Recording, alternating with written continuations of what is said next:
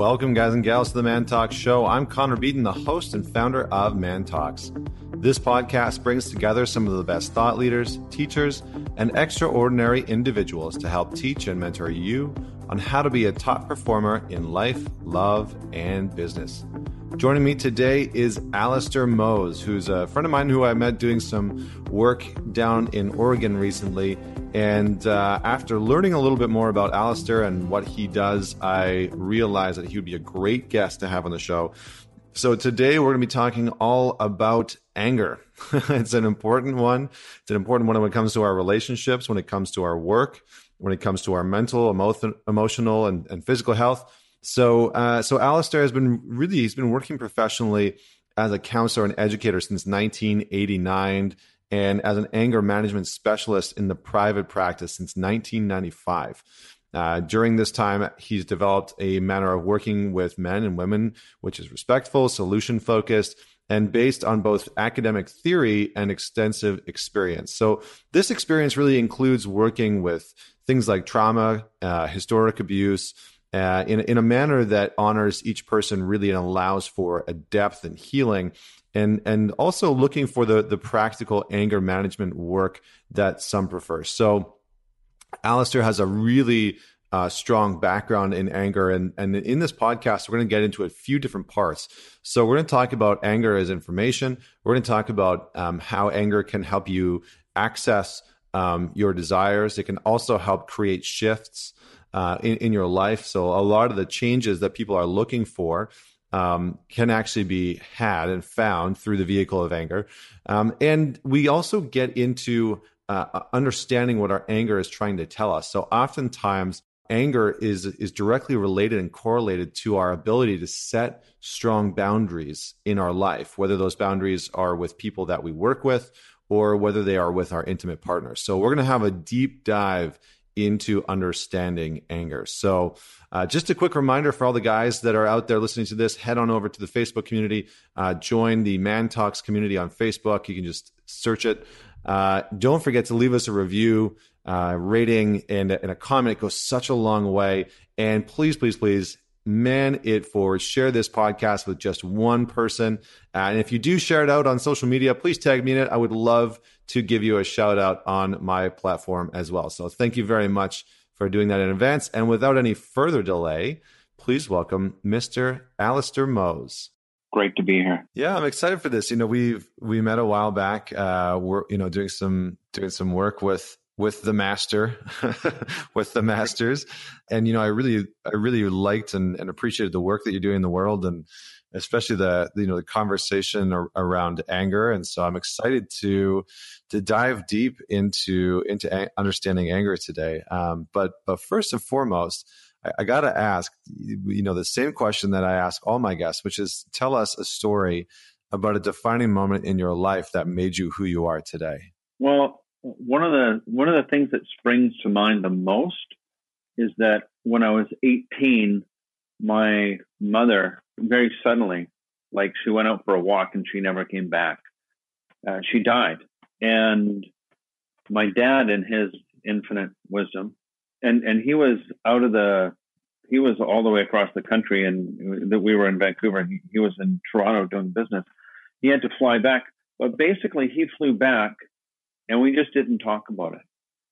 We just never really talked about it at all. And he didn't have a funeral, nothing. And, you know, when I was a teenager, well, I was only 18 at the time, but even before that, I was just thinking, well, the only thing I really want to do is go into psychology. You know, partly because I didn't know what else to do. But this whole thing where men just don't say anything, men don't talk to each other, you know, it's really stuck with me. And and now all I do is talk with men about things that men don't usually talk about. So so that ended up driving me in that direction, and uh, and it feels really healthy. So I'm, I'm glad to be doing the work. It's uh, it inspires me every day. Yeah, yeah. It's I mean that's that's a you know incredible story, and I understand. You know, I can understand why it led you on the on the path that it led you on. I think I would I would maybe, if you're open to it, like to hear a little bit more about that. You know, just that that story and that journey. So, just for for context, because I can imagine, like when you said that, I mean, I can just uh, imagine the the sort of the the shock and not really understanding what what's happening. So, how, like, how old were you roughly when this all happened? I was I was 18. I was just going into first year of uh, university at UBC, and I just didn't talk to anybody about it. I mean, I went and smoked dope with my buddies, and you know, I talked with my brothers once in a blue moon when you know if we drank together, but that was about it. And and I had no guide. I had no mentor. I mean, I had a dad, but he wasn't really, you know, tuned in all that well, and his dad never talked to him and so you can just see it going down the generations and you know so i just flailed about and somehow got a degree in psychology through all that i mean i did get kicked out of ubc because well i didn't do very well that year that my mom died but it yeah. you know when i see young people now because i'll work with teenagers or people in their 20s or even their 30s or you know and up to the 80s I think sometimes when I'm working with somebody younger, it's like I wish I had somebody like me when I was your age because somehow I flailed about and and eventually I, I ended up learning more and more and started doing anger management groups. You know, because I grew up in a family where anger was either held in and completely suppressed w- with the help of alcohol, or it all came out crazy at certain times, or you know there was you know, manipulation and lies and deceit, which I think happens in most families, uh, you know, in one way or another, uh, or so I have found over the years. Yeah, it took me a long time to sort of find my feet in in all of this, but uh, now I get to practice it every day, and and and I'm grateful for doing the work uh, that that you know that you you've done also working with Robert Masters has been pretty amazing. Yeah, yeah, no, absolutely, and you know, I think that it, it's interesting. You know, I, one of the things that I've seen as a as a constant is in in many ways men being able to deal with and confront and move through and process through grief. You know, whether that's grief of a you know losing a partner or losing a parent or losing a child or you know wh- whatever capacity that might be, just losing a loved one close to us and, you know, I, I, think it is a very challenging thing because of oftentimes, and I'd love to hear your perspective on this, but as you said, oftentimes I think a lot of guys don't actually have the conversations or they're not really too sure what conversation to have. You know, like they're not really too sure how to even address, you know, talking about grief with some of their guy friends or being able to express what they're actually going through. So, you know, if you could, if you could take yourself back into that space or if you could address that 18 year old self right now, what would you say to him? Like, how would you guide him uh, through the process of being able to face some of that grief? Because uh, I, I, imagine that you probably were feeling a lot in that space of losing, losing your mom. Yeah, well, I felt a lot. And, you know, I, I can remember lying in my bed alone at night crying, but I never shared that with anybody. I didn't have any context for it two weeks ago, I was running one of my many anger management groups, and and we do a check-in at the beginning of the group, and I ended up talking with. I just added my own check-in there, and I said, "Well, my 18-year-old daughter, a friend of hers, just died from, you know, using drugs that were laced with fentanyl, and she's going to the funeral, and we had a whole conversation about all of this." And one of the other guys in the room had just lost somebody to fentanyl, like a good friend of his, a really good friend, two days before. And another guy, his sister had died and he hadn't ever really dealt with it, even though she died quite a number of years ago. So I asked the group, how many of you had anybody talk to you about death and dying and grieving and, and loss when you were growing up? And the, the expected everybody just looked at me because Nobody had ever talked to any of them. So oh, great. Well, let's have have that conversation now. So, how do you grieve well? And we just spent time talking about grieving and loss and allowing yourself to feel it and saying it out loud somewhere. And also talking about the the memories that you know, were inspiring, where there was laughter and, and fun, but also touching into what it feels like in your body. Grief is uh, usually feels like a weight moving up and down the core of your body, right up into your throat, right right down through the core of your body, and it and it's heavy, and people feel it, and it just needs expression. And so we spent 15 minutes just talking about this, and all the guys were really grateful afterwards, like it touched them, and you know, especially you know the people that were dealing with somebody close to them who had just died uh, or had you know had died some time ago it there was just more lightness in the room. In fact at the end of the session one of the guys used that exact term. He said he felt lighter. Yeah, I think one of the one of the things that gets challenging when it comes to grief is that we end up retaining a lot of that you know emotional weight in our body because we're not really too sure. I, I know that the you know really challenging times that I went through in my in my past is that there's sort of the the mental rationalization of you know knowing that things will be okay you know trying to celebrate that person's life. And and we we do a good job i think as men as as really like rationalizing and and sort of contemplating our way through those losses. But i think one of the big challenges that, that comes that i've i've really noticed with a lot of men is when it doesn't make sense you know like when they lose a partner out of the blue or someone dies out of the blue and, and it just it doesn't make any conceptual sense as to why that's happened. And i'm curious if if you've noticed that in in your work and you know how you sort of support men in leaning into that space. Because i've had a few guys reach out before and just say you know it doesn't make sense why this happened and i, I can't seem to move past it. And one of the things that often happens for men when they when they are uh, when they do express anger or when they do become aggressive typically before that there is some sense of shame because they're in that place where they don't know what to say or do.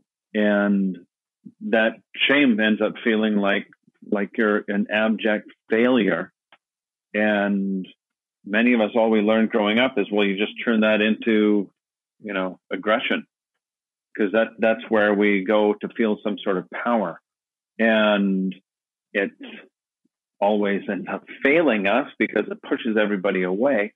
And in that moment where we're not knowing what to do we typically end up feeling very isolated and alone and then push people away from us. Whereas what we need in those moments what i needed when i was 18 was i needed more connection. I needed to know that I was going to be okay. I needed to know that it was okay to be confused. How are you going to know what to do since you've never been there? You know, like I think when we go to uh, a funeral, it's a gift to us. We go there, and all we can really do is be loving and and kind and compassionate to the people who've lost somebody. And this is, you know, it, it can be uncomfortable. It doesn't feel great. But when you leave that funeral afterwards, you feel like, well, I'm glad I went there. If anything, I've grown. I can touch into a deeper sadness. And for us to feel more joy and love in the world, we need to be able to feel just as deeply into the sadness and the loss and the pain and the fear and the shame. And if we don't get any training talking about any of this growing up, you know, pick me, then we, we can't gain emotional maturity and we just don't know what to do with any of the emotions. Mm. And so a lot of guys come my way and they're pretty numb. They don't know what to do. The emotions move through all of us, regardless of whether we feel it or not. They're very physical. And it's, you know, we have to be able to connect with what's internal in us and then you know express it. It needs to be expressed through through song through writing through poetry through uh, you know voice just you know through talking to people about it. Mm-hmm. but that's how we that's how we make sense of it and that's how we learn to relate to it. And when it's confusing and we don't know what's going on we just need to talk to somebody about that and it's okay. But you know You know, I was talking with a guy yesterday, and that's where he has this struggle. He says, "When I'm at work, I know what to do all the time." You know, and, and he's the boss. But as soon as his partner says, "Like, I just need a couple of minutes," all of a sudden he's internally he's freaking out, and he then he says or does something that pushes her away. Yeah. And then he feels bad about it. Rather than just being with that, you know, he could just say, I don't know what to say or do right now. And I feel kind of incompetent or like I'm supposed to know, even though, like, you know, how are we supposed to know these things when we haven't been there before? I think it's I think it's challenging, you know, to actually to just call that out as it is, you know, to be mm-hmm. it's it's I know for me when I first started, you know, I think we talk people talk a lot about authentic and inauthentic and and I think you know when we are being inauthentic in some way shape or form we're distorting our our internal reality or we're distorting our internal truth, something that we know that is true, but we're ignoring it. And sometimes when we get into conflict with our partner or they're wanting something from us and we don't know you know how to act in that moment or what to say or we might be experiencing some guilt or some anger or some shame and oftentimes we don't want to actually call that out but that's a form of inauthenticity you know where we we just push it down or try and avoid it or push it away and all that it does is is from what I've seen in, in my in my work and in my internal experience is that it actually gives it more power. It almost gives it more attention because now you're looking at it, trying to push it away. So eh, I'm curious because you you know you've done anger management work for a really long time, and you know obviously like I think most people you know they think about anger management and i'm sure that they think of like the movie with jack nicholson and adam sandler and and you know they have a certain perception of of what that is. Um, I'm sure it's not like that at all, but maybe give us some context into into the type of work that that you do in anger management. Well, I I think I take complex topics and make them more concrete, and so we end up having conversations that just men just don't have elsewhere. And I go through a lot of I go through a fair amount of theory, but I make it very practical and and talk about what happens to in the body, what happens to us emotionally, what happens to our thinking when we move into anger and aggression. And I think of it a lot you know, these days as whenever somebody pushes your buttons, so to speak, because something happened, right? There's always some sort of trigger. And when they push your buttons, it's like they're touching into the some sort of trauma that's in you. You know, and they're right at the edge of that trauma, depending how, you know, harshly they just push those buttons. And our job is to be aware of what that feels like and aware of the thoughts that we end up having when that button gets pressed and all of a sudden we're having these absolute thoughts like you always, you never, right? We're blaming and attacking the other person. We just, that go to thing right away.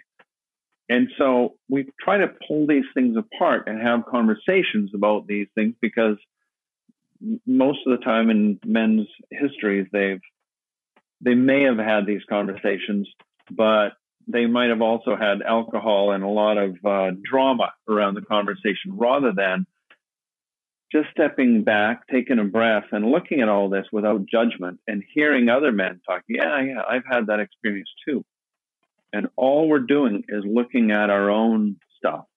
We're not spending any time blaming anybody else.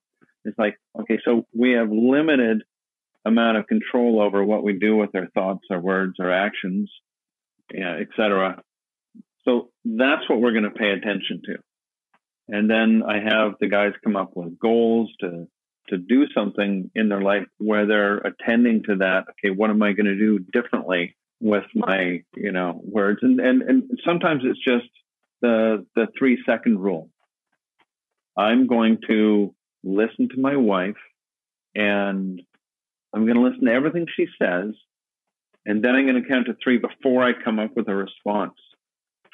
Whereas historically, perhaps for some of the guys for sure attending the group, they hear the first three to five words, jump to a bunch of conclusions, and as soon as you breathe, you know, interrupt, talk over, finish your sentence, but get our words in there.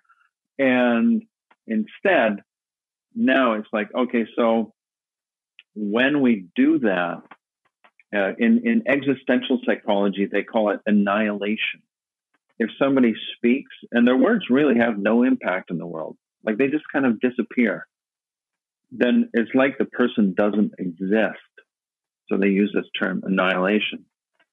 And so I suggest to the guy, so how do you do the opposite of that? Well, you really ensure that you understand what your partner is saying so that your partner experiences being heard and seen, and then they feel like they exist in the world and that they're valued. Well, this is going to go a long way to helping this relationship. And if you're stepping into compassion, even if you have anger in you, it's going to go well because you can you can have anger and compassion, or you can have anger and hostility but the hostility and the compassion can't coexist at the same time. So we, we choose one way or the other. And when they're using, you know, connecting to their heart and their emotional and intellectual intelligence, they, they tend to do a lot better. So mm-hmm. we do a whole series of exercises that leads uh, in this way and conversations about shame and conversations about compassion and what it looks like when we're going down that destructive path and what it looks like when we're doing something more constructive. Mm-hmm. The anger can be there. It can turn into something amazing. Gandhi was probably kind of pissed off at the British in India, but you know, obviously did something constructive. He did not do anything violent. Mm-hmm. Yeah, I mean it's it's interesting, right? Like I think one of the things that I've always said is that anger is information, and that it's information trying to teach us something, trying to uh, you know show show us something that that we're meant to see. And oftentimes, anger is coming from you know a place of, of reactivity, self defense. Um, so you know along along that veins, from from what you've seen, what's some of the common information that that men are usually meant to receive from anger? Because i think that oftentimes we just get angry and then you know some for for some guys that can cause them to completely stonewall and shut down. For other guys it can cause them to you know ex- you sort of have like the implode and the explode right? You like for some guys they can explode and they can have their anger just sort of leak all over the place and and you know really be um, somewhat ag- aggressive or or outwardly um, conflict oriented and they miss out on the information that the anger is trying to show them. And then on the other side is the you know the shutdown the implosive anger. It's the same very similar tool so from your perspective what's some of the information that anger is trying to teach us in any given moment? So anger is like the tip of the iceberg.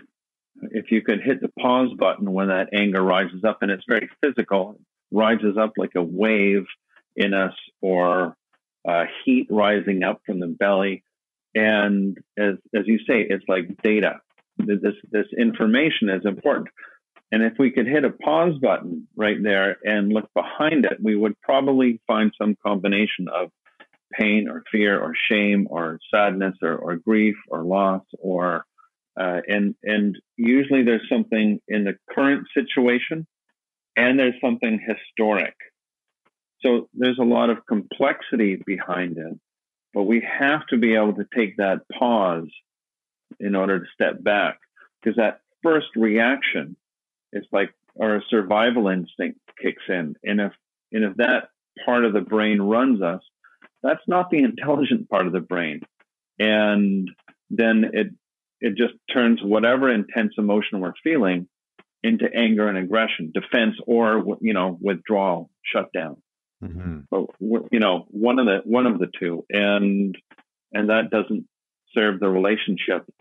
So having conversations and understanding this and and feeling all of it and then practicing allows us to get to know what it's like when we're getting triggered, right? When we get closer to the trauma and you feel it rising up in your body, well, what can you do in that moment? One of the things you can do is you can be honest wow, this is, you know, freaking me out right now. Or this is, uh, I don't know what to say or do right now. Or, you know, give me a moment. I, I, I need to think for a minute, right? Because I think we grow up learning we're supposed to have the answer right now, all the time.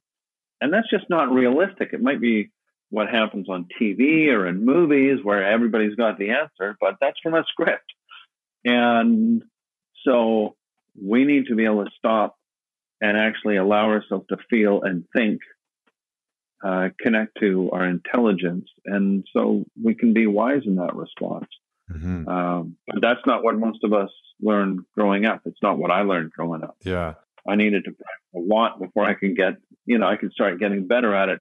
And there's always more to learn, which, you know, which, which is one of the reasons I'm still excited about what I do because I keep on learning and I get to keep on seeing all these men learning and getting better at being in healthier relationships. Hmm.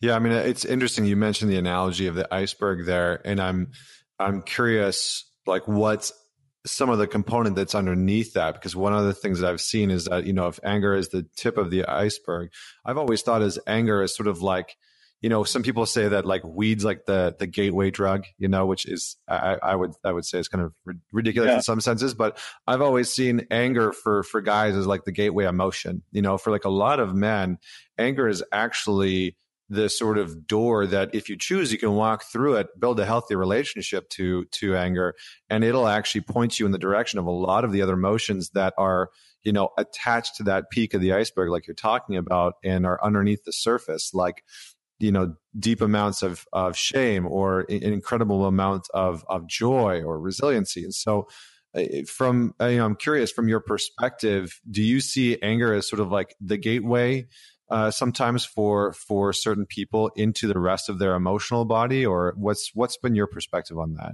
Well if, if somebody comes to me and says yeah i never feel anger my, my response is i'm sorry that's unfortunate. Are you alive? yeah, Are you breathing? Right. Have you never been cut off in traffic? Like what? well, and and we grow from the pain, right? We grow from the shame.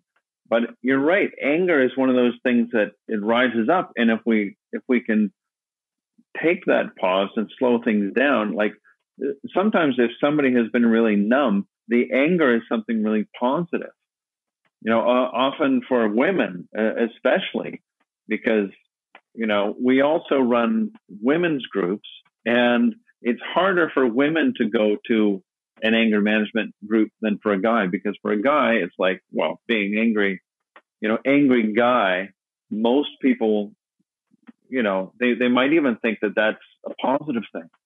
But angry woman, and most people in society will go, woo, I, I don't want to get near that. That's that's not cool. So there's this completely unequal response in our society for anger for women or anger for men. Men have an easier time signing up for an anger management group than women because anger is somehow more acceptable. Women are allowed to feel all the other emotions, was men are only allowed to be angry or not angry. You know, like like there's not a lot of uh, you know there, there could be a much wider spectrum of emotion. And I think when guys actually allow themselves to feel the anger and start talking about it, it can connect them to all these other emotions that are behind it, especially the the shame. You know, because you know that shame is I don't know what to do. The shame is well, if she leaves me, I'll be alone and nobody will ever want to have anything to do with me ever again. Right? We go into these extremes when that anger takes hold of us, both for, you know, going down a destructive path, but also to something constructive. Right? Because anger can be, I'm not going to put myself in a situation like mm. this hmm. again. I'm pissed off at myself for allowing, uh, you know, for not being honest again in a relationship or being honest, but being really disrespectful in the way I, I stated that on mm-hmm. You know, it's, that that anger is what what fuels change. A- anger can you know lead us to create great change in our our relationship and you know get to know ourselves more uh, if we allow ourselves to feel it and and actually stop. And we have to have a conversation. We need to reflect. We cannot figure it out on our own. And people will come to me and say they've read all these books and they've done all this, but it's just they, they, they can't figure it out. And and I said, well, this has nothing to do with intelligence because when that anger takes you over, it's you know you're disconnected from your intelligence. You're disconnected from your heart.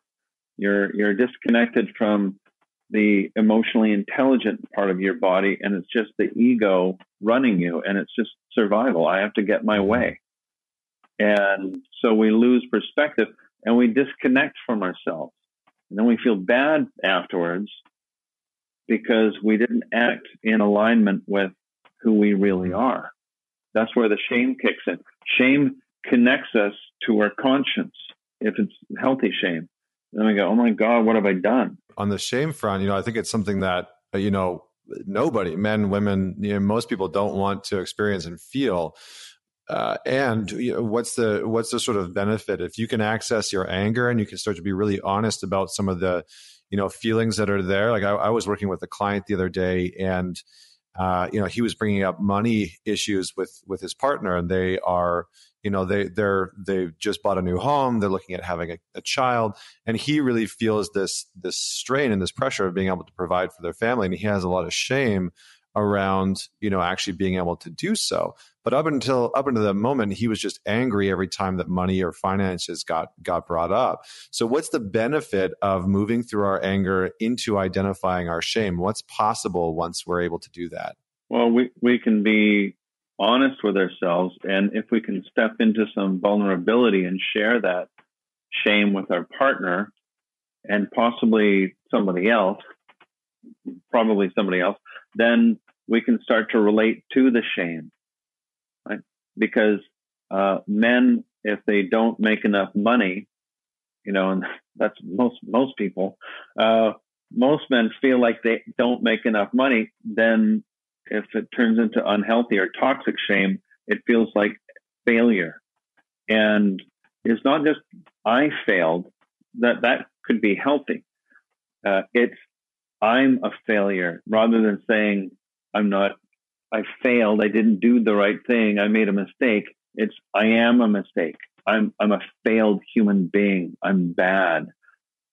And so that's when it turns into something that that is contracting us.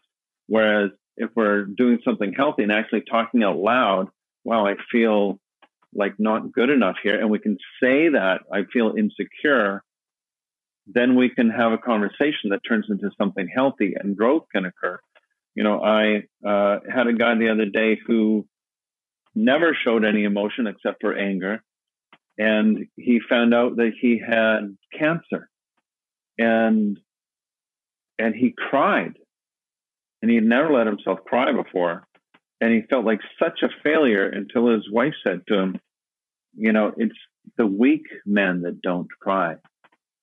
It's the courageous, strong men that actually allow themselves to, you know, to let the mm-hmm. tears come. And that was the beginning of him starting to allow himself to mm. feel. And so he's very grateful that he got and overcame the cancer uh, because that led him on this journey. Because he says, "There's no way that my wife would be with me if uh, if if I hadn't mm-hmm. got cancer." because, because that, you know, he's so grateful that he got that, even though at the time it was just the most horrifying thing. It led him to feel, and and he's just grown so much since then. It's really. Uh, uh, you know, I'm just honored to be able to witness the growth in him. But something really bad has to happen before that growth mm-hmm. hits. Usually, right? We, you know, some some event has to occur uh, that shakes our our whole foundation, so that you know we can start really stepping back and looking at what we're doing and allow ourselves to mm-hmm. feel. Uh, his dad never felt anything. He did exactly what he was doing, but he's changing. And I think men are changing uh, a lot uh, just in our society, or that that's that's my perspective because I I've talked with thousands of men, and they just most men seem really hungry, like they want to talk about these things. They just don't have a lot of opportunity. It's not really comfortable having these conversations with friends yeah. a lot of the time. Because nobody has any experience having these conversations.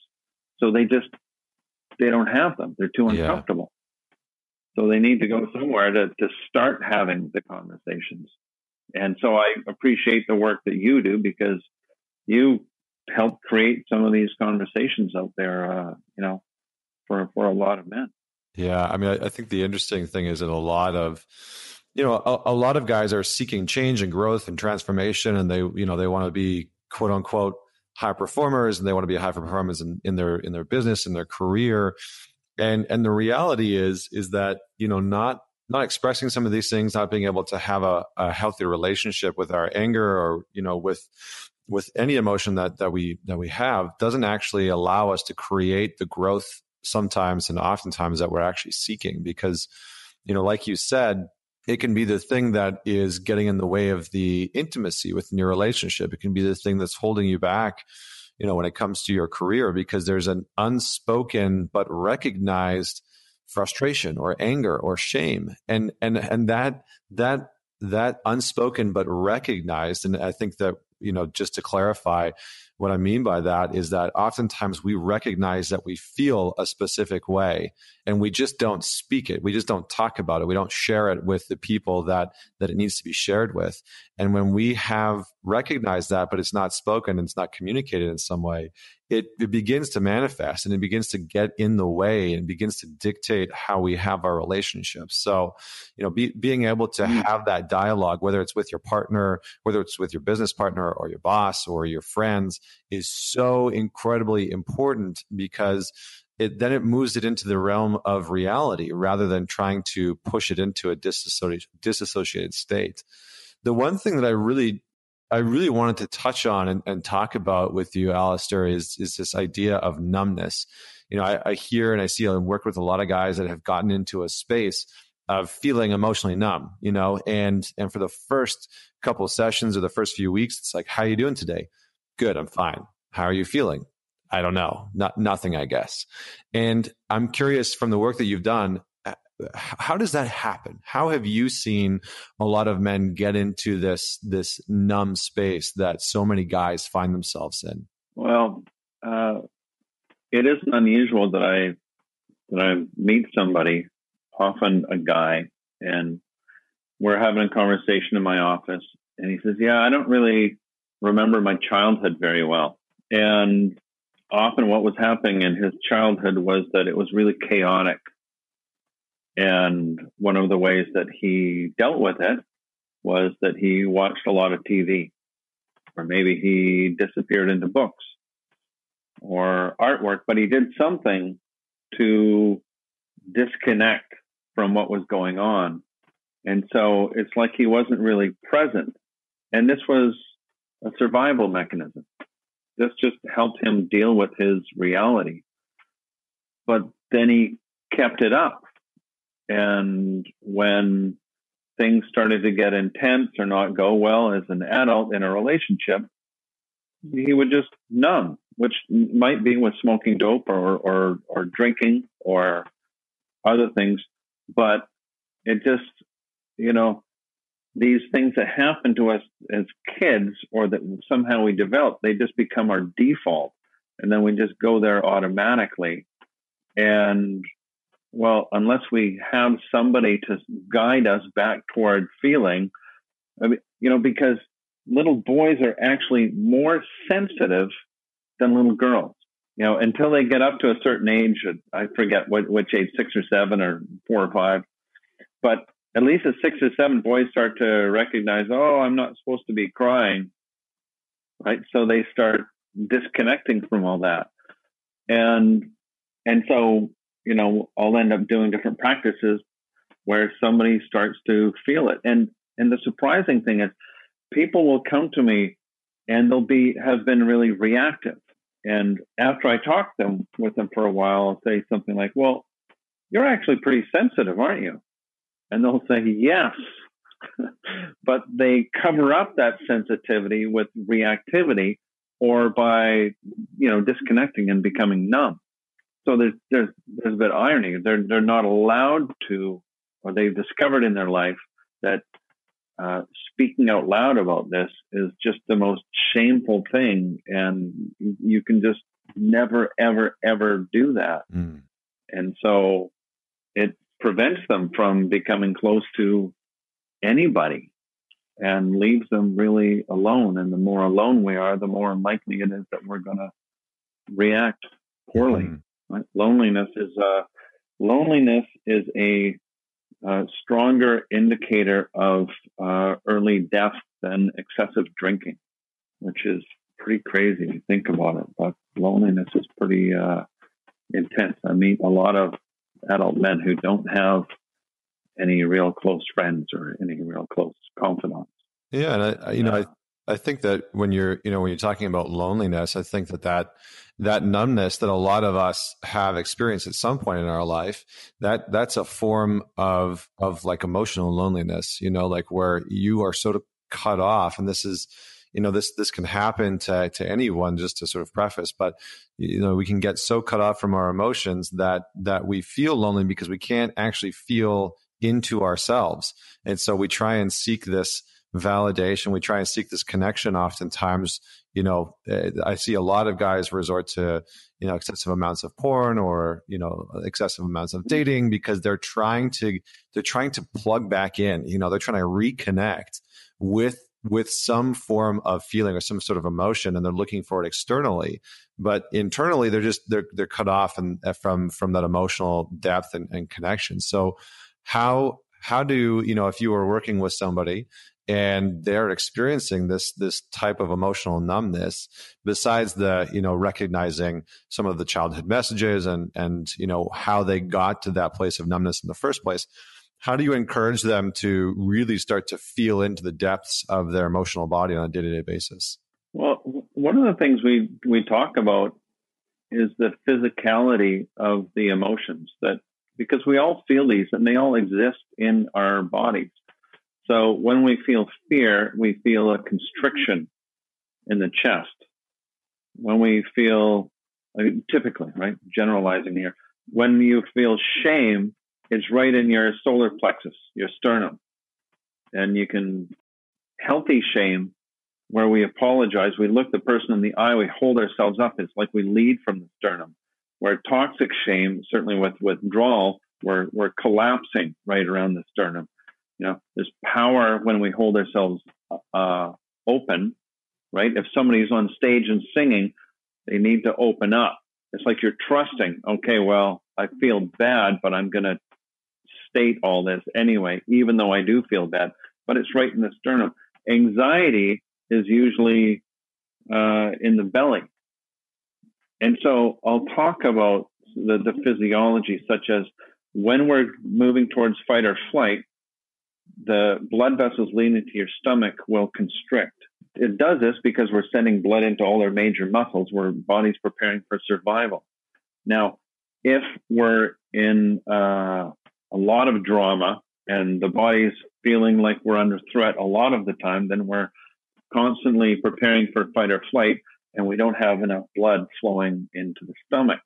Now, the cellular lining in your stomach it replaces itself every three to five days, brand new cells all the way around. And it does this because we all have all these acids and enzymes in there. And so we need new cellular lining or we're going to end up you know, with an ulcer or with irritable bowel syndrome. Uh, for those who don't know what irritable bowel syndrome is, it, it, means you need to be near the bathroom all the time because you don't have great control over what's happening in your belly. Uh, or gastritis or, or acid, reflux or things like that. And a lot of guys can relate to having stomach problems. And that's about anxiety almost all the time, or there's at least an element of anxiety in there. And so I've had multiple guys talk about how when they changed how they were relating to a situation, they were in a really toxic job where they were being bullied and they got out of it. The stomach went back to normal. They were in a relationship where things are really brutal on them. They they feel like they have no power and that they can't leave, so they feel trapped in that toxic place. But they do actually leave. After they leave, even you know, one guy says to me, "Oh, that's why I had irritable bowel syndrome for five years during a five and a half year relationship. When he left, stomach went perfectly back to normal. He could get anxiety because anxiety reflects how we see the world, right? If we're putting all of our attention on what we cannot, uh, you know, what other people may or may not be going to do, or how money may or may not unfold, or mm-hmm. all these things that are out there that we don't really have control over, then it shows up in our body as out of control, and then our stomach goes all crazy. Uh, so, you know, we also hold stress uh, in our shoulders, in our back. Uh, sometimes it's in the throat. Somebody will have throat problems, or they'll have something that feels like it's stuck in their throat. Often, those that person hasn't been speaking up somewhere in their life. They need to speak up. Mm-hmm. Overwhelm, right, is usually in the head, and it feels fuzzy in the head, or like there's a vice on your head uh, or on your temples. And so most of the guys have had all of these physical experiences, but they didn't really interpret them, you know, with very much complexity. In fact, they may have felt all of those things and just turned it into anger or just turned it into a bad mood. But the more we can define and notice what's going on internally, then it's like we can relate to it. We interpret what's going on in the body and start to make sense of this more, then we're stepping into more emotional maturity, right? Um, like I, I, mentioned earlier, the sadness or the, the grief is like this weight. Uh, every different emotion affects uh, our breathing in a different way. So the body is where all the data is. And so I'll have guys practice noticing what's going on in the body and uh, and doing things like breathing exercise that help modulate your heart rate, that help bring the heart rate down, so that they're more in charge of what they're doing with all of this stuff. Mm. And and really, it just takes practice. It's uh, nothing more, right? It's like if you're learning to golf, you need to practice a whole bunch. If you're learning a new language, you just you need to practice, and uh, and it's the same as this. Yeah. And so the more the more we uh, pay attention to all of this, and and the the second session of the group, the guys come into the se- session, and their check in for the day is, what have you noticed over the last week? And that that's all I ask. What have you noticed? Mm. And almost every guy will say, "Wow, things are better." Uh, you know, they're not perfect, but I've, you know, they've been practicing stepping back and noticing their own physiology when they're, you know, when things are rising up, but they're also better able to reflect on other people's physiology rising up and seeing what's happening happening to them. Because if you get triggered and your body you're you know physiologically you're escalating up into fight or flight the higher you escalate the more your emotional maturity level drops. Right? There's this inverse relationship. The more you escalate, you get way up there and you're getting down into the emotional maturity level of a three year old. Mm-hmm. Okay, we've all been there, right? We've all been there and acted in a way that's childish.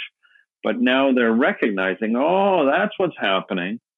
And also recognizing if somebody else acts really childishly, it's an invitation for them to join them right? If their partner or or or somebody does something really unkind, really immature, it's an invitation for them to join, but they don't have to.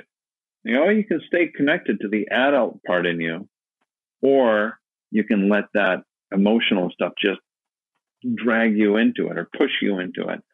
And so the more awareness, then, you know, they can self reflect. Mm-hmm.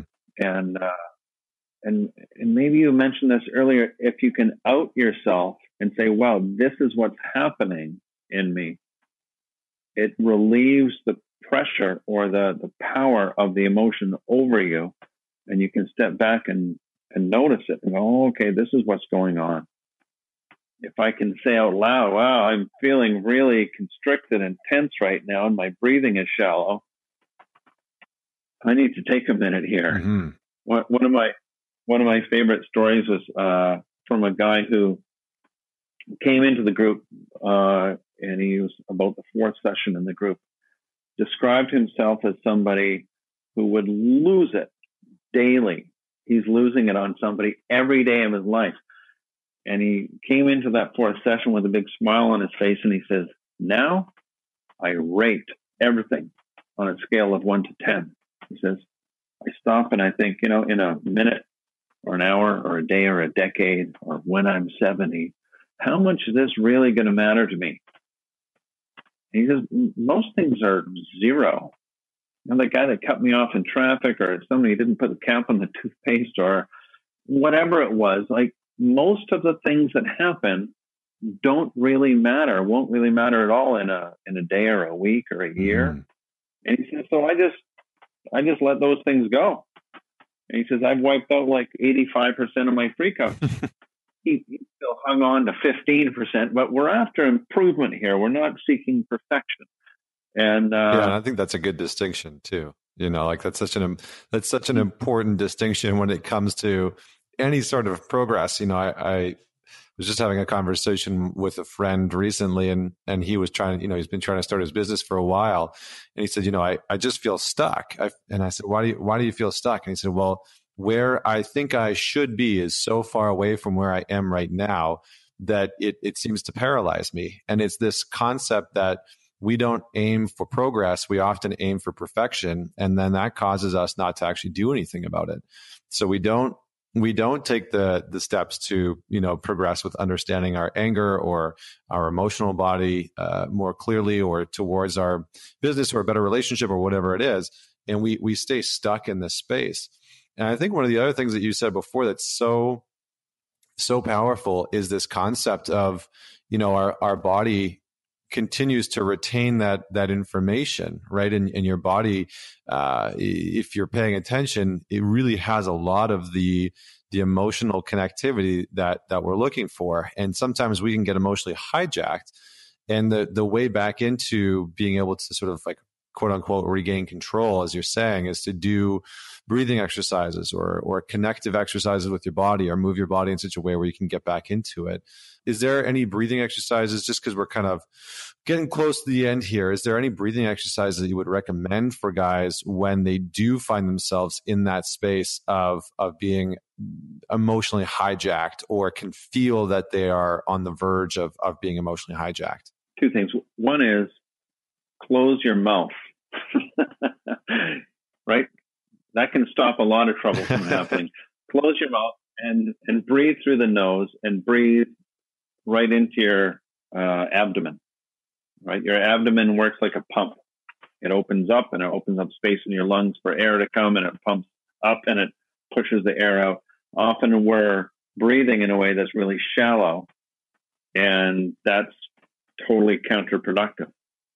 And if you just stop and breathe deeply and slowly, it will trigger the relaxation response in your body and likely lower your, your heart rate Although this specific uh, breathing exercise that I lead every group through, and I have for many years, is called square breathing.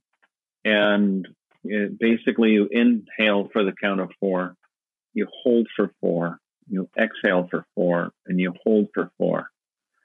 And if you just do that, four revolutions of that, uh, it can often bring your heart rate down even like 30 points. It uh, it brought the heart rate down of uh, one of my son's friends when they were playing in the provincial finals in soccer. He couldn't even warm up. He had so much pain in his stomach. And I walk up to him and I say, Hey, look, I want to do a breathing exercise. He was like 12 or 13 at the time. And he looked at me like I was completely out of my mind. But I said, No, really, I'm a professional. that didn't help.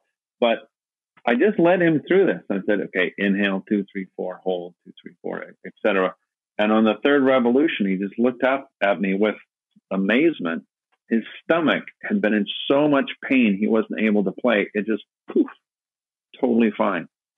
And they went out and played. Uh, they lost the final, but but he played, and um, and he had got that anxiety. His mother had the same thing. Right? It usually gets passed down from generation to generation, but just doing that alone uh, gives us the time to bring things down and you know get our feet back on the ground. Mm-hmm.